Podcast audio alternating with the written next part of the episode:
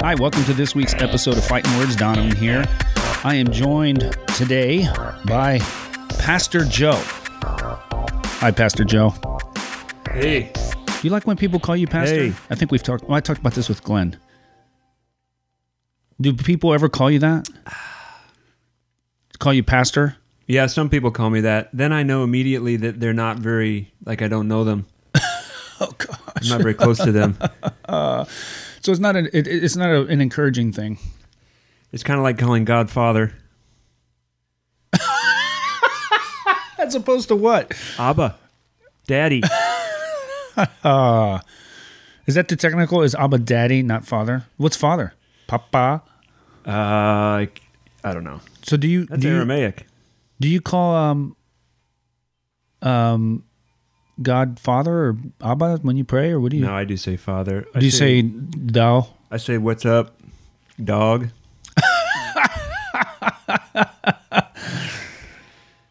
I say I say Father a lot. Yeah, so it says something. Yeah, I hate it when Steph says to the kids, "Your father told you." I'm like Steph. You chill- hate that? I'm like Steph. Bring it down. That's what you hate? Chill out. You never call me father except when you're angry. You know, your dad told me once you can tell a lot about a person by what they say they hate. He's like when it's, and he, he used the example. Someone goes, "I hate hot dogs." It's like hate. You hate hot dogs? Like dang. So you hate when she says that. Your father. It's like the. It's like you yeah, go into. because because it's like it's like it's like this distance. It communicates distance. yes. It's like I'm not I'm not distant though. I'm I'm I'm I'm still dad, even though I'm you know I've given you a direction. I'm still your dad. I'm not now father. But not daddy.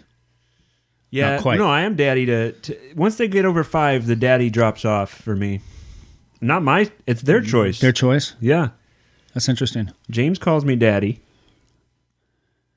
So to the, so in Maybe Spanish, in Spanish, it's uh, you know, papa is dad, Mm-hmm. and papi is daddy. Yeah, your kids say poppy. My kids call me Poppy. Yeah. And what's what's cool, I, what I like about that is uh, it's extended to the cousins. Like we've lived with all of their cousins at, on on uh, their mother's side at some point, and so they've all called me Poppy. And because to them it doesn't register as Daddy, it's just kind of like a name. They all call me that. Like I have a 19 year old niece or 18 year old that still calls me Poppy. I Yeah, love it. yeah, yeah. That's who I am to them. And Garrett's kids all call me that. So we're very near and dear to them.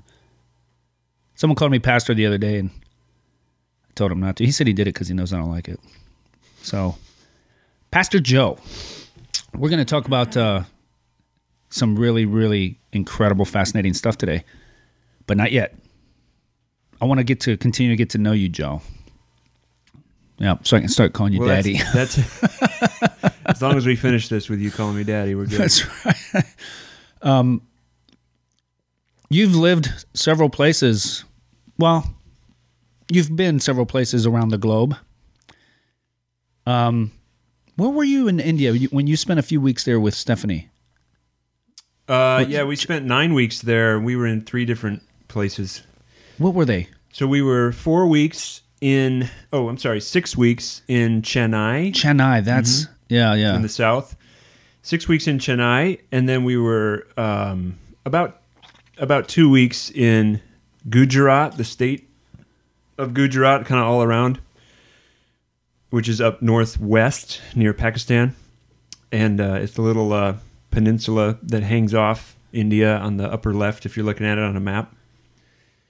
And then we spent about. well, you mean that in the most like Eurocentric way, Yeah, if you're looking at it from from yes, exactly a. Eurocentric map that's oriented with yeah, yeah. mm-hmm. Okay. Yeah, which is the only way to look at a map. Really. North is up.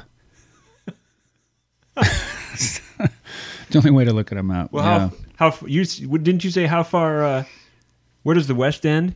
yeah, where does the West begin? Yeah, begin. They say the Western world. Like, where Yeah. is that? Where's Where is there? that? Is there Where a does it line? start? Is there a border? I said Istanbul.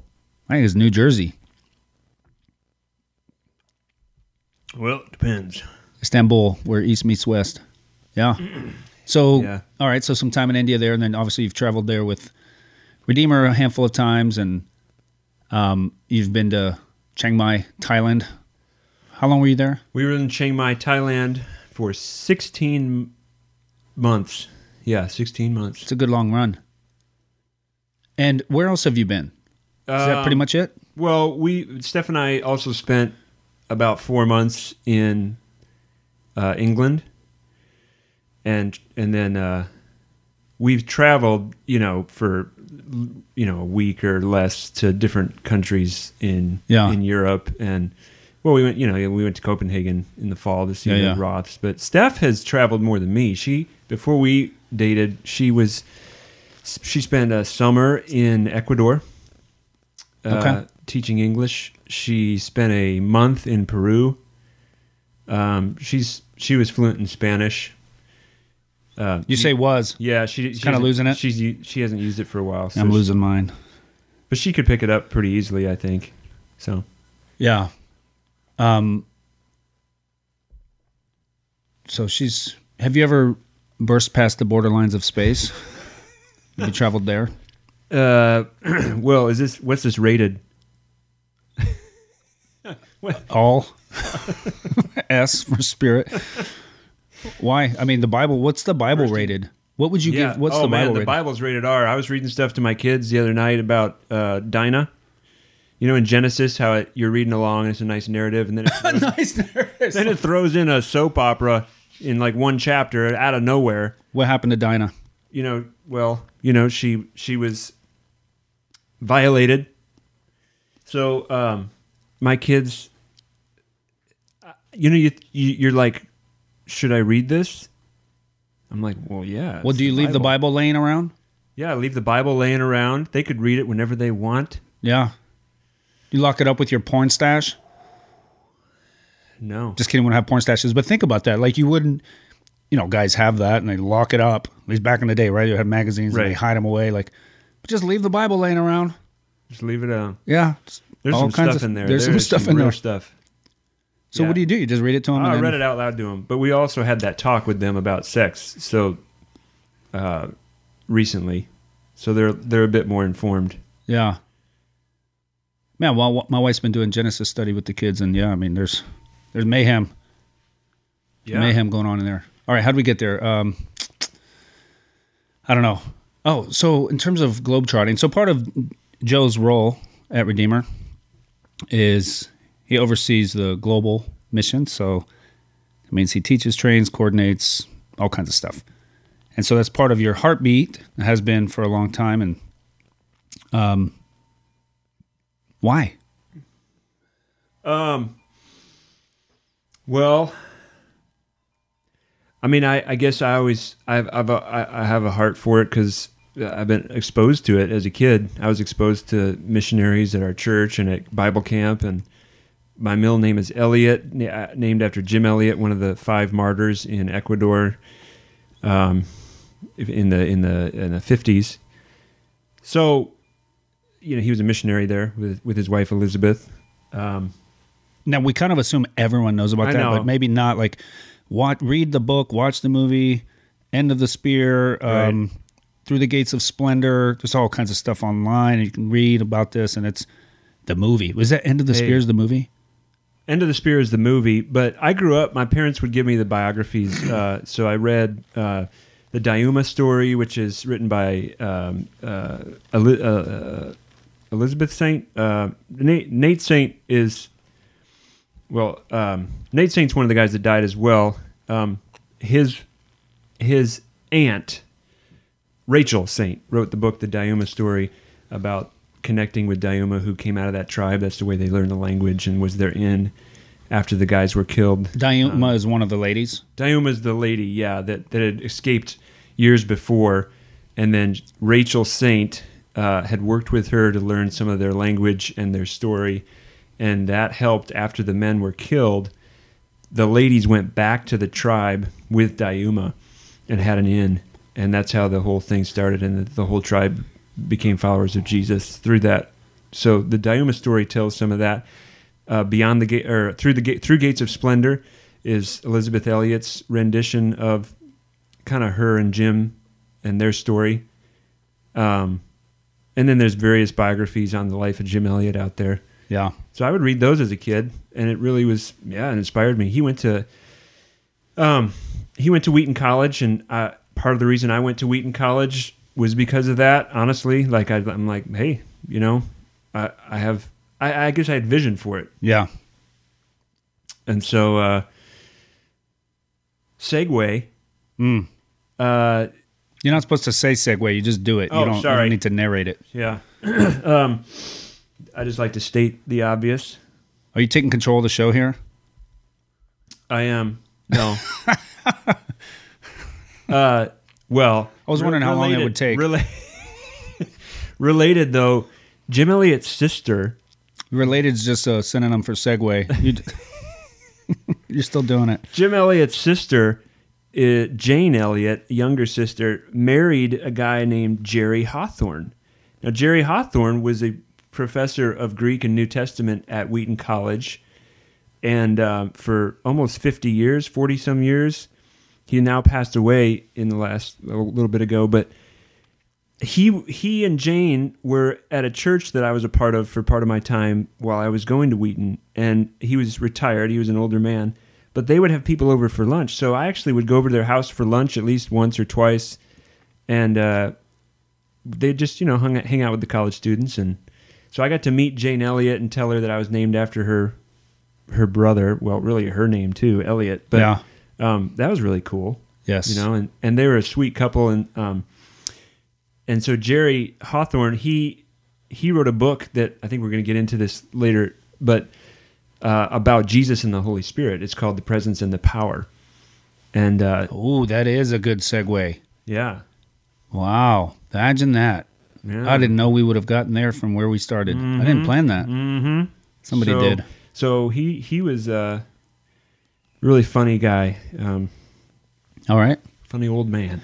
Good. So, um, so obviously that's you know history and current passions drive that, and some of your role at Redeemer, and um, so we want to be involved with God's work across the world, reaching UUPGs, unengaged, unreached people groups, and uh, won't go deeply into that right now. But uh, and our prayers that Lord willing, God will raise up people from Redeemer to go and uh, go to the nations. And in the meantime, we'll partner with what's happening. We'll continue to train and pray and and uh, listen for God's leading in that.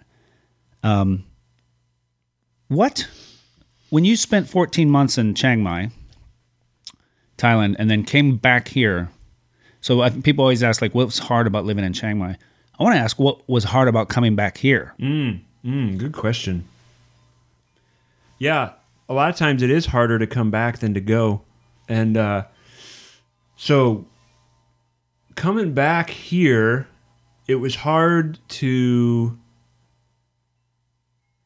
for me personally, it was hard culturally to to come back to uh, the states where it's um, well, for one, it's just fun to be uh, for for me for us it was it was fun to be in a place where you can uh the culture is just more warm it's more inviting it's more spontaneous last minute um generous uh the food's great you know the food's accessible easy cheap um outdoor markets things like that where I kind of miss all that, you know, coming back here where it's a little more cold culture, where people are a little more, uh, you know, it's just not as easy to know people, not as easy to break in.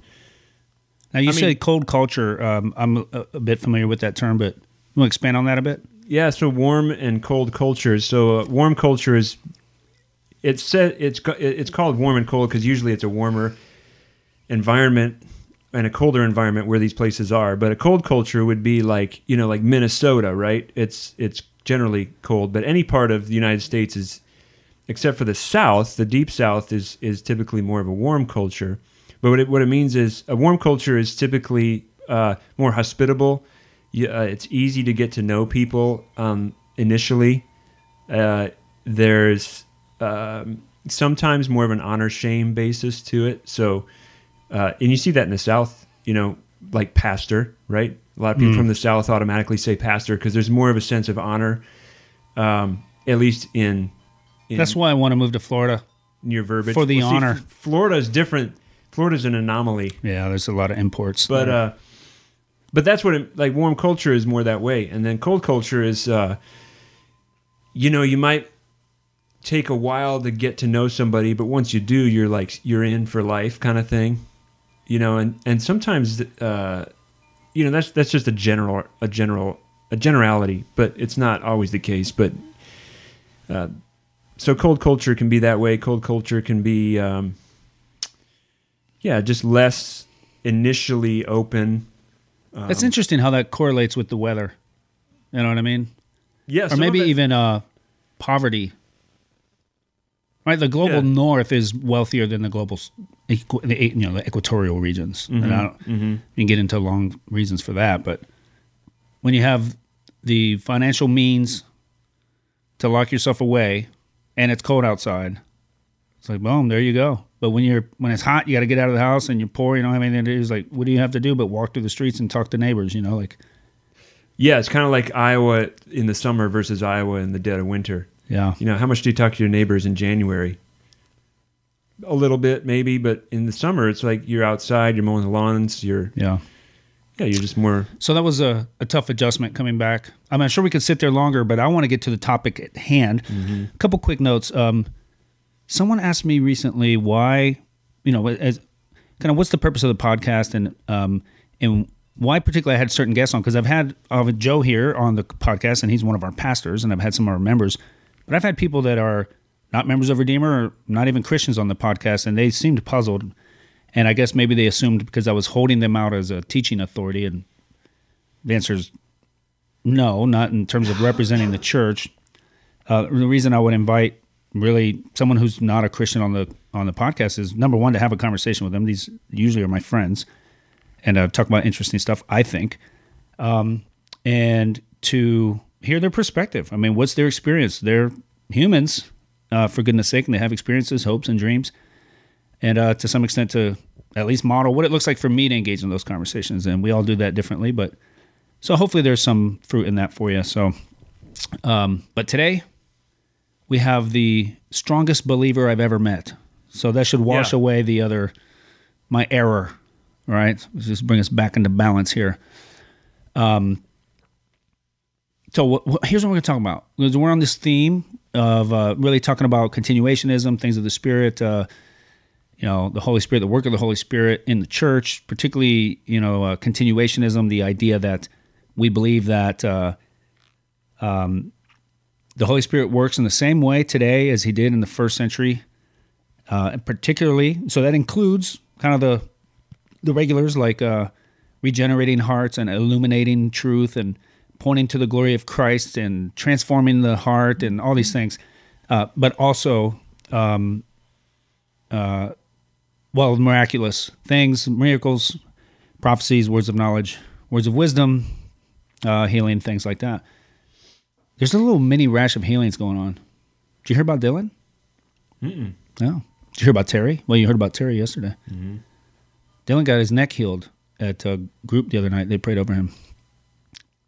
And maybe, yeah, and there's another one that's a maybe. So, yeah, let's see. Let's see what's happening. Um, so, so we in in conjunction conjunction with that, you know, we've been talking about this to greater degrees or less for a couple of years now, including the excuse me, the For- Forgotten God series and Unseen Realm and different books and things we've been reading and passing around, and we're just we're just wanting to grow in this um, because it's good. we'll put it that way. Um, to the extent that the Spirit would be pleased to fill us and manifest uh, in different ways, boy, it would be a pleasure. Let's just put it that way. And I've tasted that to different degrees, and you just want more. So it's really that simple.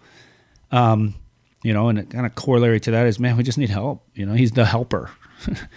I need help uh, in many ways. So just growing in that. So I want to take the time, you know, with the podcast and other resources, just to uh, uh, continue to talk and resource, teach, encourage, um, clarify. So watch the weekly resource that comes out in the in the text on Thursdays. There'll always be a link in there for something to read, something to watch. Try to keep those fairly brief and accessible. Um, and yeah, so watch for emails, listen to the podcast, and things like that. So today, all that to say, I guess you know, for lack of better, we're going to talk about the kenosis, right, and uh, how that relates to uh, the spirit and all that. So there's a band named Kenosis. Well, not anymore. I don't think they really make music anymore. It was an old Mars Hill band, and they had some hot music. We used to sing one of their, one of their songs, "Depth of Mercy." That was like a remake of an old hymn, and uh, love love the stuff they do. You can find them on Spotify. They got some stuff out there. But kenosis is a theological term. It's pretty much just taken out of the Greek, and uh, some of you may be familiar with it. Uh, some of you may not. So we're going to define it. Uh, it comes from Philippians two, and where it says that Christ, although being equal with God, did not consider equality with God something to be grasped. He emptied himself, and there's that word kenosis. Uh, he emptied himself, taking the form of a man. So this idea that Jesus, although being equal with God, right? Uh, so there, that's that's affirming Trinitarian teaching of Father, Son, Holy Spirit. We'll throw the Holy Spirit in. Jesus, the Logos, um, in the beginning was the Word. The Word was with God. The Word was God. That Word manifested, took on flesh, walked among us. Um, so he's been the Logos, the Son of God, second person of the Trinity, forever, existing as God's equal and really Godhead, as the Father's equal. Um, that something happened in the at the incarnation that Paul calls, in the and it's translated in English, emptying himself. Um, and kenosis is the is the word. Now I'm gonna I'm gonna look up uh, Strong's commentary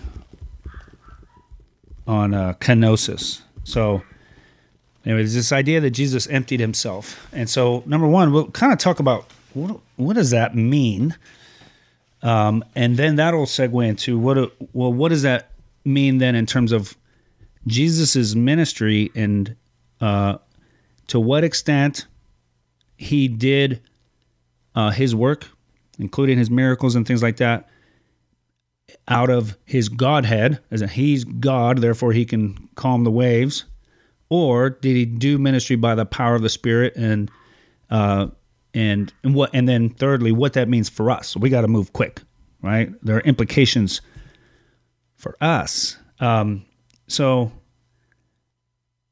Joe, how would you say, what does it mean that Jesus emptied himself?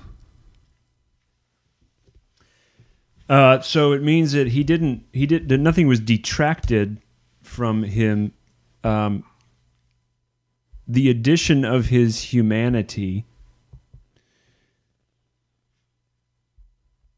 was in part, well, I mean, so there's a lot of technical ways to talk about this, but I'm trying to.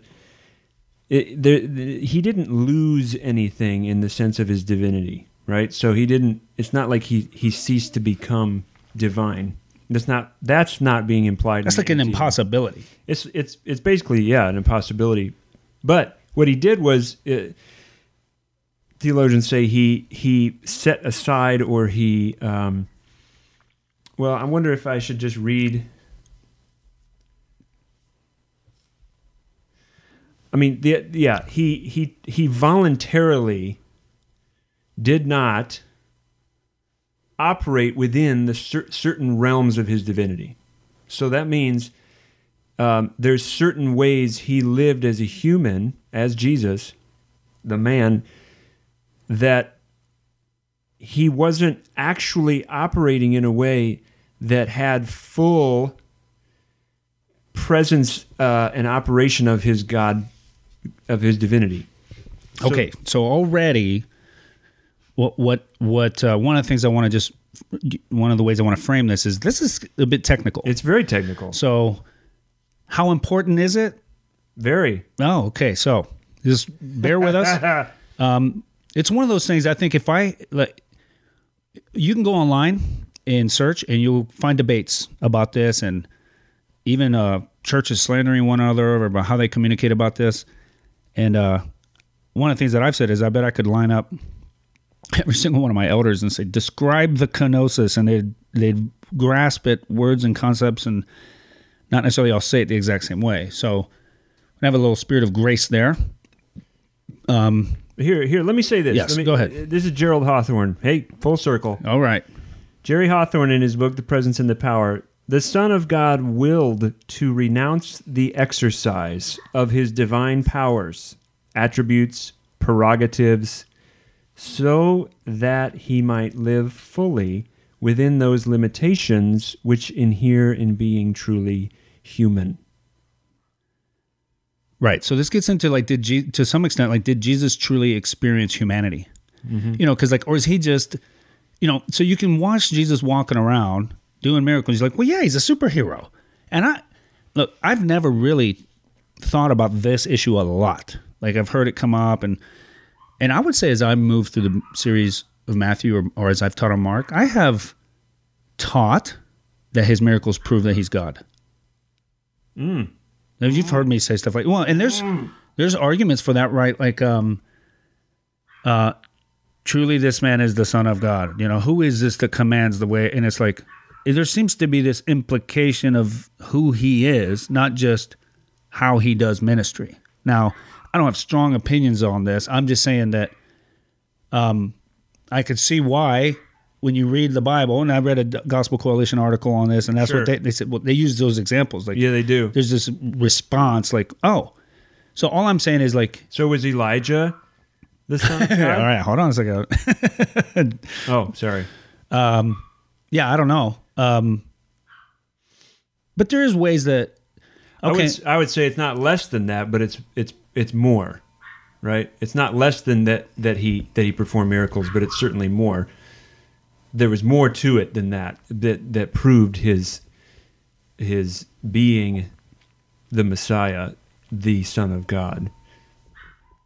But anyway, yeah, yeah. All right. So what's its what what the debate is, or you know, is whether or not Jesus did miracles by his divine power directly as the second person of the Trinity. He's just God. He's just like picture like a superhero, or to what extent was that is that the kenosis that he laid that aside, th- that general kind of right and general application, direct application of that, and instead he operated as a man by the power of the Holy Spirit.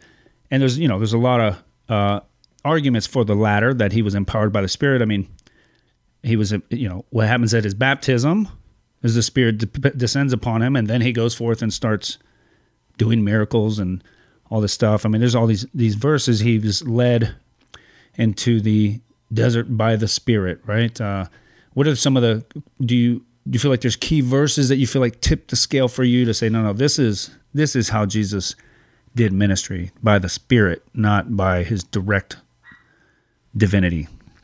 Yeah, there's a there's a ton of verses. So um, without having them all laid out in front of me, because Donovan doesn't tell me what we're talking about.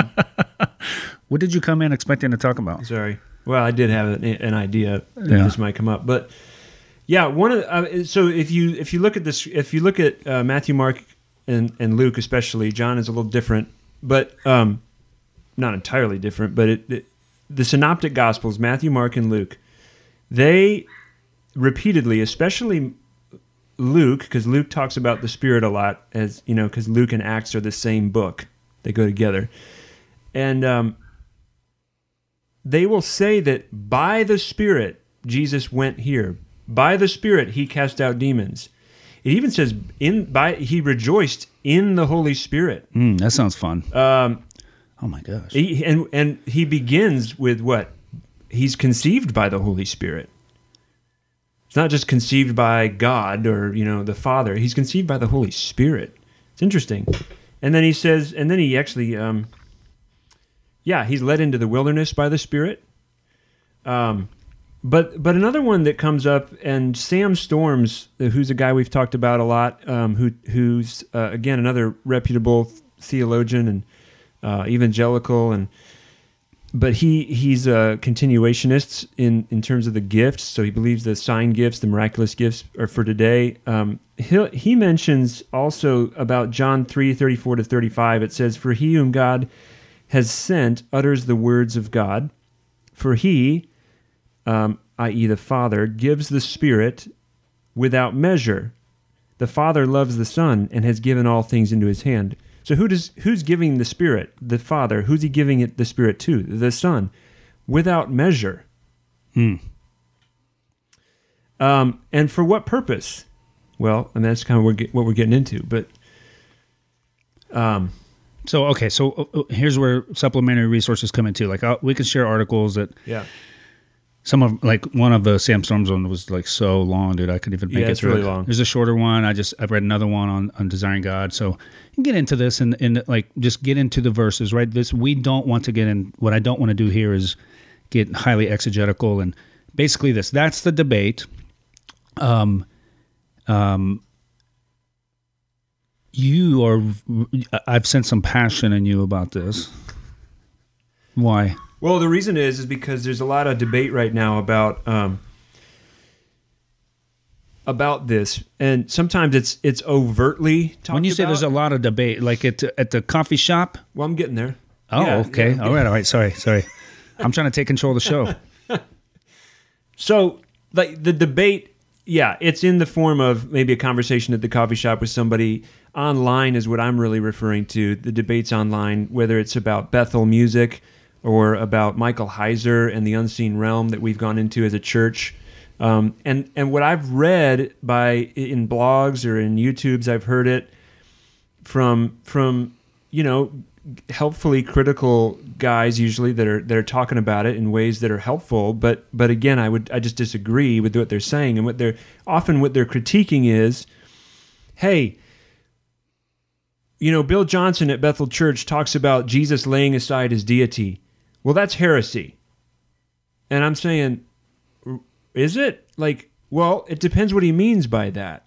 Because if we're going to dismiss an entire movement that, in my opinion, is actually fruitful, if we're going to dismiss an entire movement because we're claiming they're speaking heresy when actually they're not, because we just don't understand what they're talking about, or they've said it poorly, but we haven't sought clarification from them on it, that's big deal, right? Like that's we're we're, we're, we're you know there's churches that are that are making these decisions and uh, they're right they can do that, but in my opinion, Yeah, they're I- going. They're not going. They're not just saying, "Hey, I don't think he articulated that well." They're saying they're worshiping a different Jesus. Yeah, that's it's all like calling them Mormons or right, right, or Jehovah's Witnesses or something. Which you, hey, look, you can have all your opinions about Bethel Church or any church and whether or not you think everything there is healthy, but that's a. It's different to say, yeah, "Man, this thing's unhealthy," versus to say they worship a different God. right.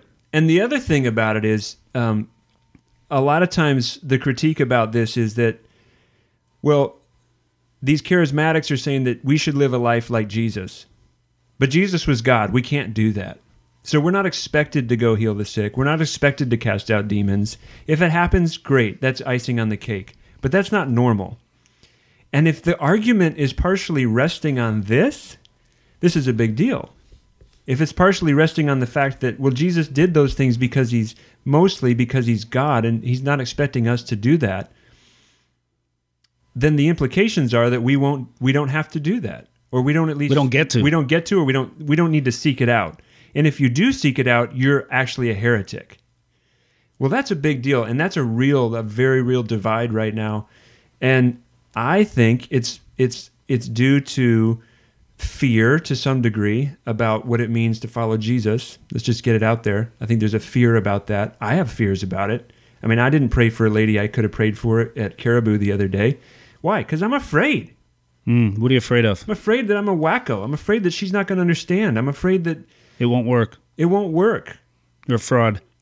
So I go on my, with my day, sip my latte, and read my Bible. that, that tells me to go pray for the sick. so, um, so hey, I'm with you. I'm afraid I fail at it too. But theologically, this is a big deal. What we think about this is important, and I and I would argue, hey, Jesus was operating primarily by the power of the Spirit when he did miracles, when he healed the sick. Now, was he entirely I'm not saying in that that he completely wasn't God. No, you're not saying. You're just saying he emptied himself, whatever that means. that I'm he- saying that he operated as a human just as we operate as a human by the power of the Spirit. Okay, let me ask you this: What about? Um. Now, yeah, go ahead. Well, yeah, you're obviously passionate about this, and I I agree. I think this is this is good, important. all right. So let me, but let me put on my critical thinking cap here. Uh, oh, I've had it on. Um, Yeah. if it seems like your concern to some extent is if we attribute a difference between us if we if we find a difference between us and Jesus in terms of the humanity um then that impacts or negatively our ability now to do ministry by the spirit but okay let's just say let's just grant he the, the way you're understanding kenosis is right And he was operating fully as a man. Well, isn't there another complication that he didn't have sinful flesh? Like, don't I still Yeah. have another? Let's just say, okay, I grant it. Uh, but what do I do about that? I still, Well, right. I still have like he didn't have that barrier. correct. Okay, So he was this is maybe where you wanted to go, but it just popped into my head. So yeah. So but those are two distinct issues. they are, Right, but so- similar in the sense that it's an.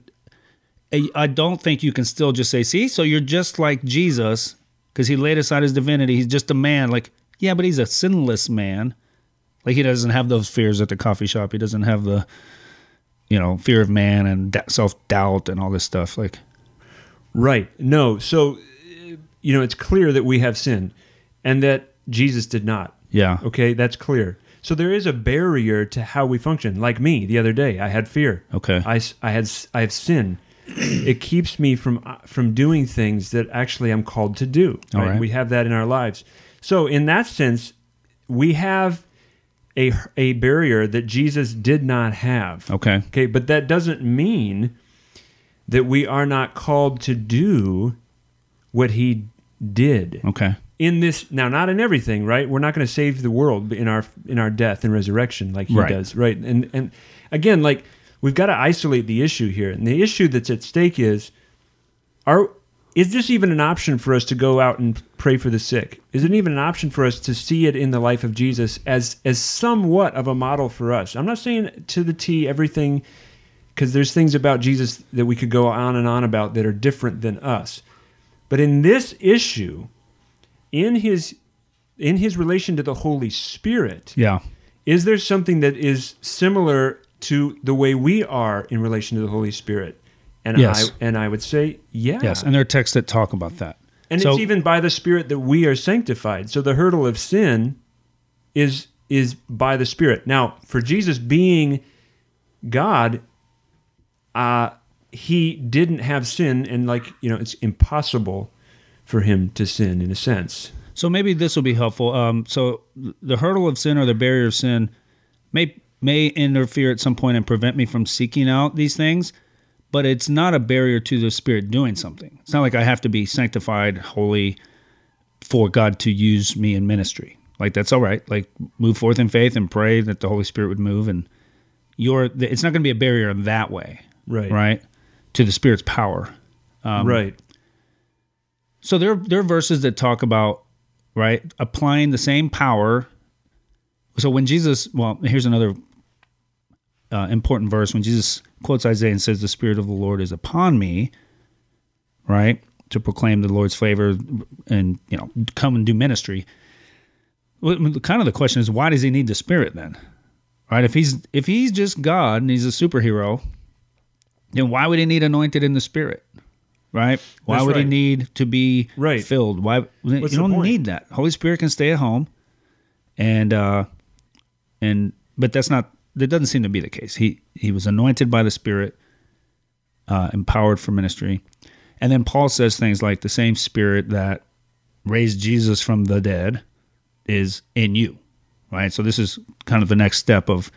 So again, we've moved quickly, and you you can read and, uh, but let's just say step one is, you know, what did the keno- kenosis mean? It mean he Jesus laid aside, uh, right, not his divine nature, but let's say access to those divine powers. He said that's not what I'm going to draw from.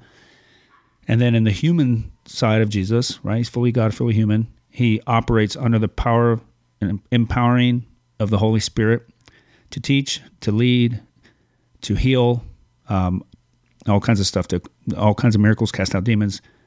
Um, and then he sends the Spirit to us, right? He leaves, So it's better that I must leave, that I leave, than I remain with you. Why? Otherwise, the Spirit will not come. I'm going to send another a helper to come to you. So now He sends you, Joe, me, any uh, believing Christian, the Spirit. The question is, okay, then, what's expected of us? Right? So is it the same?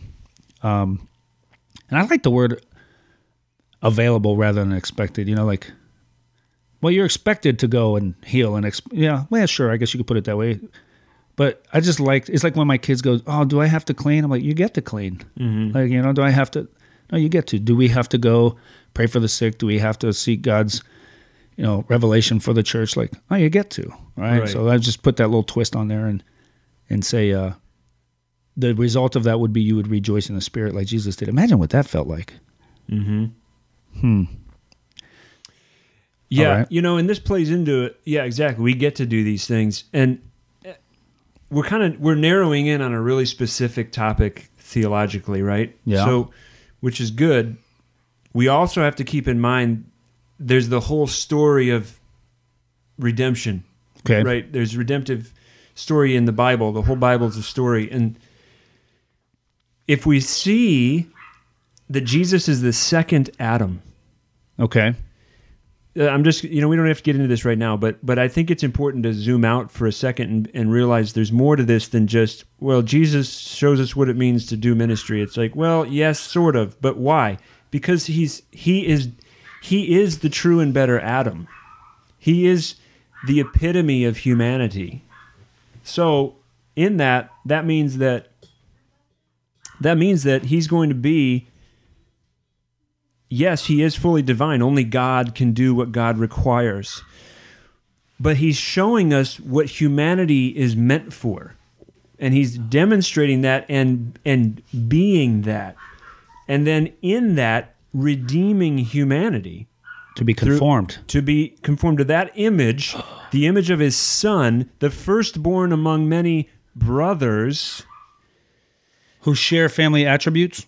Absolutely. So, is your vision of eternity that you are somehow still at this distance from God, or are you actually partaking in the divine nature? Not, and this is where people get really scared. And this is why stuff is on YouTube and everything. it's because we have an unbiblical understanding of the nature of who we are. Now, All right, I know I get right. passionate, deal with it. So, we have an un Deal with it. here's the, the the the onus is not on someone who says, "Well, I'm going to be like I'm going to be like Jesus," which means I'm going to be like God. The onus is not on them to explain their position. The onus is on the person who would argue with that position because the scripture bleeds with that. It says that we will be like him, for we will see him as he is. Now, that's First John. So, what does that mean? It just means doesn't mean- character. it just means character. It just means you won't look at porn or something. But listen, That's what God's doing. Not looking at porn. that he's just not doing a lot of things. he's not healing people. Oh.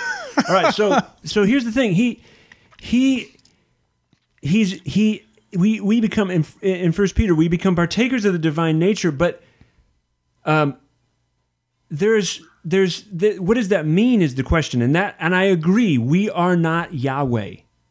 Okay, we're not we are not the uncreated All one. right, so let's talk about incommunicable and communicable So- attributes. Yeah, mean, it's kind of the thing, That's right? True, right? There's things that transfer, and there's things that don't. So let me let me define. So in theological study, there's attributes of God.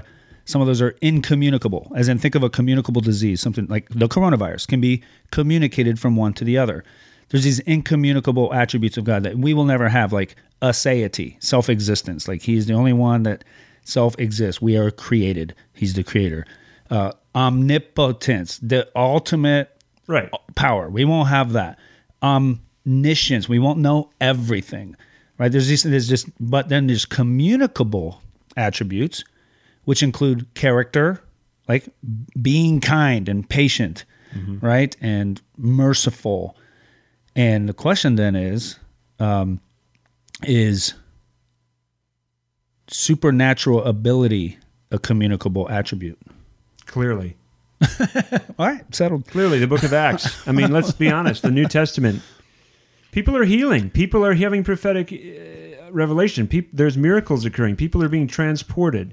I mean, Philip. Transported. Philip is transported. I want the Well- gift of transportation, man, because that would save on flights. Here's the thing. Here's, Oh, yeah. here's the thing that. Here's the thing that. I, Joe's in no joking mood right now. yeah, I know. This is why I don't tell you what I'm talking about because I know there's just stuff and I can just get you going.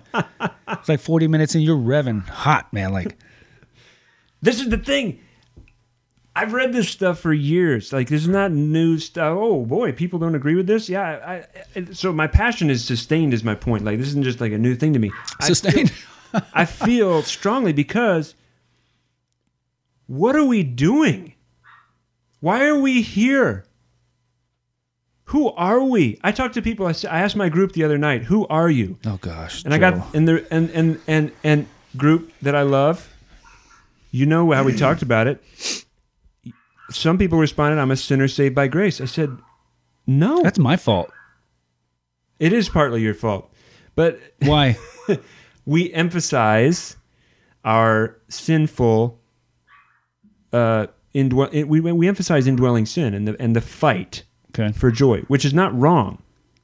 It's just incomplete. Okay. it's it's it's not incorrect it's incomplete but which i think is needed because we have a lot of we you know we have a lot of sins so we need to address that but what we don't want to do is come away saying that's all i am Hmm. i'm just a struggler Hmm.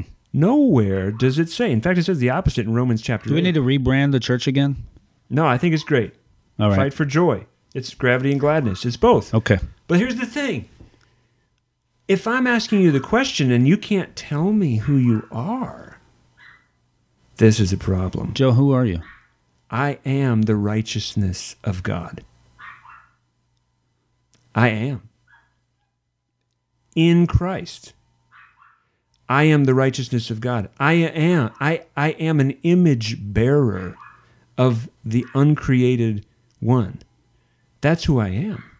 I'm his beloved. Mm. I am beloved of God. That's who I am. Now, you will op- th- John Piper talks about it as the indicative and the imperative and we- we've talked about this before, you know. If that's who you are, then do as you are. Right. Become Become what you are. leavened as you already are leavened. You are that, so be that. It, it's not saying become who you should be. Yeah. That's legalism. Mm. That's every other religion that's out there, right? You need to do something to become something. And Christianity says you are this by grace through faith. You are the beloved of God. You are righteous. Let me use an analogy. Um, the well, the family. So if your son or daughter is not acting as though they are your son or daughter, right? And so everything that would imply like you love them, they have a place, but for whatever reason, um, and again, the analogy breaks down because you're not a perfect parent, and a, but there's let's just say on their end some kind of inhibitions, some kind of fear, some kind of things that they're not trusting you, not trusting mama, not trusting daddy.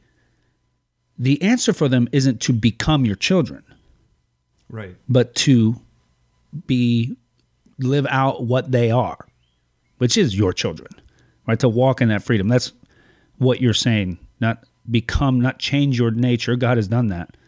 That's right. Exactly. To walk in line with that. Right. And so if and so if that is who you are, and this is what we're saying, this is the this is, this is the communicable attributes of God. Holy. Peter says, "Be holy."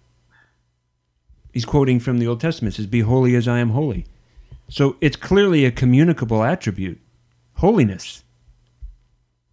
You can't argue with that. Straight out of the Bible, it's communicable in Christ through the redemptive work of Jesus.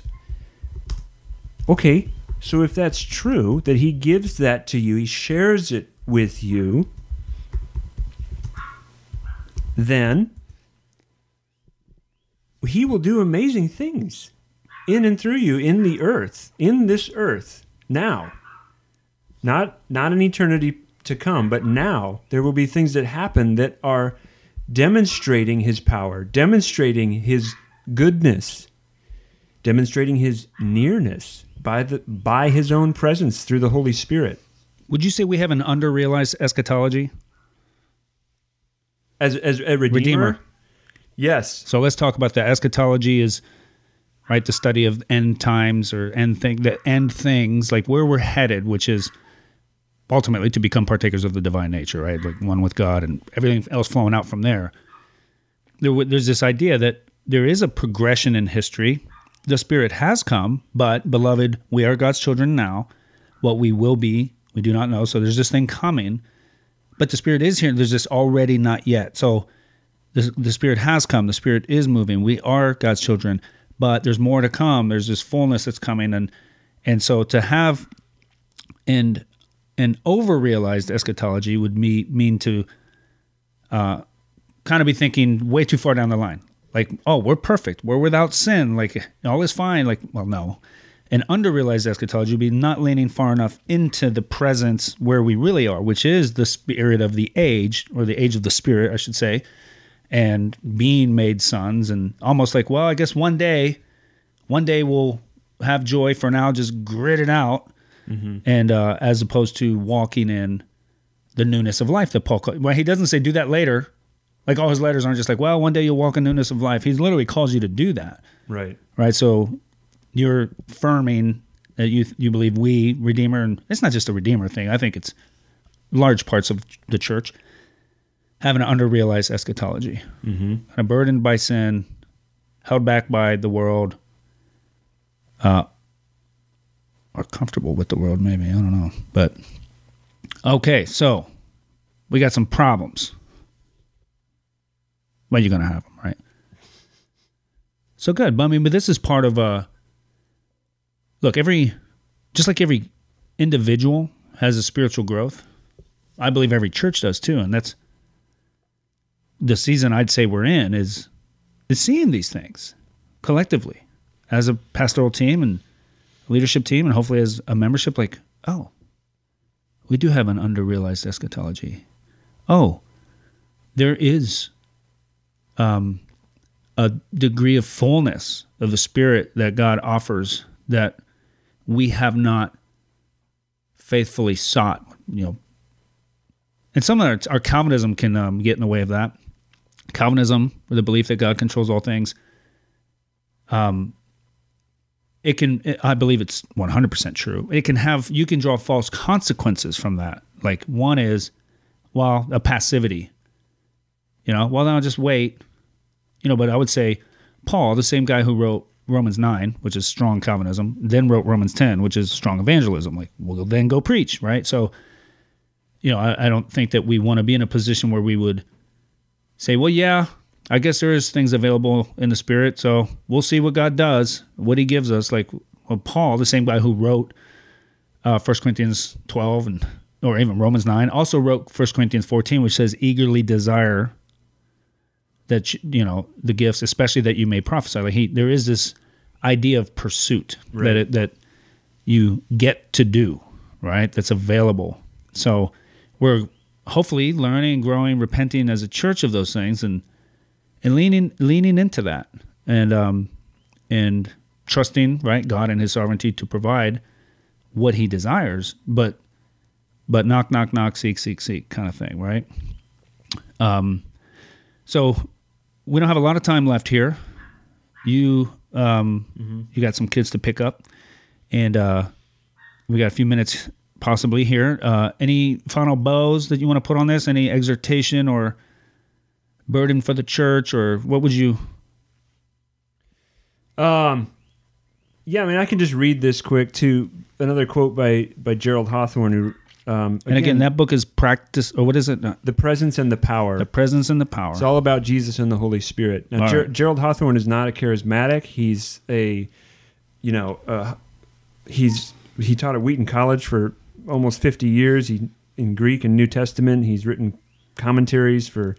I mean, he's a published guy, right? He's he's a dyed in the wool evangelical. He's not a He's not Bill Johnson, okay, who's out there with Bethel Church. And, um, and here's what he says after studying this.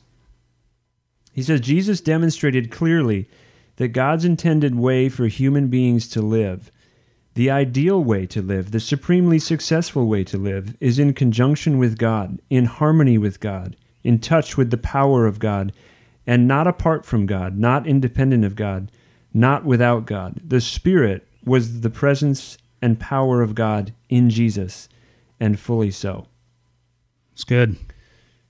So I think that you know, as we think about this stuff, it you do have to think about it. It is it is not easy and simple. I think there's a there's a depth to it, and it and it's good. Um, we need to think and and process, um, and not just react, and not just uh, find a way to excuse what we've always thought. You know, and just sit with it. What seems right? What doesn't seem right? Um, about the way maybe Redeemer's doing something, or or you, or you see things in friends or in other churches or whatever it is. And in the end, we we're we're we're saying that um, we're not saying it's one of the arguments is you know well I got enough problems raising my kids and just not sinning. And, you know, I got, now now It's I on got the to-do list. Yeah, now I got to do what? I got to go pray for the sick. Come on! I mean that the main the main thing is to keep the main thing the main thing, and then what is that? It's Raising your kids. to be it's- yeah, it's raising your kids or not yelling at your wife, and, and I, you know, and I get it. Like I get that, but I would say it's it's we can't make a distinction here between what it means to be in obedience to God. We can't just say, well, there's sin issues and then there's the icing on the cake, which is like, yeah, you know, praying for the sick or healings of and, and miracles. All of it goes together. Your kids need healed. Yeah, you know, all of it. So much of it goes together. There's, there's, you know, we can't make these distinct, distinctive lines between these things, as if they have nothing to do with each other. They have everything to do with each other. Um, people are coming to know Jesus mm. a- as they're healed physically. People are Maybe that's what your kids need. So, that, like, maybe one of the reasons the kids walk away from the church is because they never experienced the power of God. Well, I'm certainly that's the reason, but you know what I mean? Like, sure. like we have this idea of like, oh well, if we just train them well enough, then they'll they'll embrace this and walk with it. Like, well, that's part of it. But man, what if God was to break into your child's life and and deliver them from anxiety or deliver them from an illness and Sure. and manifest His power that way? That's that's what I'm saying. This is parenting, also. Right. It's it's all of it, you know. And God works in mysterious ways. You know, I know another guy that came to know Jesus because his mom died. Hmm. You know, she wasn't healed. Right. So God does whatever He wants and through different ways. But the but what we can't do is make this line of like, well, I'm a Bible believing Christian, and and what I know is at least I'm supposed to be kind and I'm supposed to raise my kids right and. And wackos are, you know, maybe you want to go do that other stuff, but at least I'm doing the basics. And I'm saying, no, you're not. Well, Like, the basics actually get really boring. Oh, you're saying you're not. I'm Yeah, saying yeah. the basics is all of this. The Yeah. basics of, of the normal Christian life is all of the above. Yep. And so, Right. Good. So that's part of why, as a church, we've we've been leading in this and saying it's been in our statement as, of faith as part of the basics, but for different reasons, just kind of not talked about a lot. So uh, enough of that. Um, and then the other thing I would say is this is where we learn together. Um, certainly, there's this place and time for you on your own to have vibrant communion with God and to hear from Him and want that to grow. But part of how that grows is by um, developing that together as a body, and so that's why we uh, do things like um, worship nights and our prayer team on Sundays. And there's groups that are doing this, you know, starting to pray and seek God more together in these ways. Um, so lean in together and watch God work, watch Him surprise us. And um, yeah, so we- we're in it together, growing in different ways. So I think that's it. Joe, thank you. Got you all angry. That's righteous anger, though. You know, if you've ever seen righteous anger, this is it. I'll just tell you. um, this is good. So we'll continue the conversation. Uh, plenty of resources. And let's dig in for the long haul. Keep pursuing God. Be patient and thankful for what He provides. Um, and listen to the promptings of the Spirit. Right at the end of the day, you can. Yeah, it is good to think and read all this stuff. Uh, but that's it. At some point, it's like well, that's enough already. If God gives you a nudge to pray for someone, just obey Him. Just do it. And uh, and then yeah, just walk in that. So, Joe, thank you. To all of you, thanks again for tuning in, and we'll see you soon. Bye.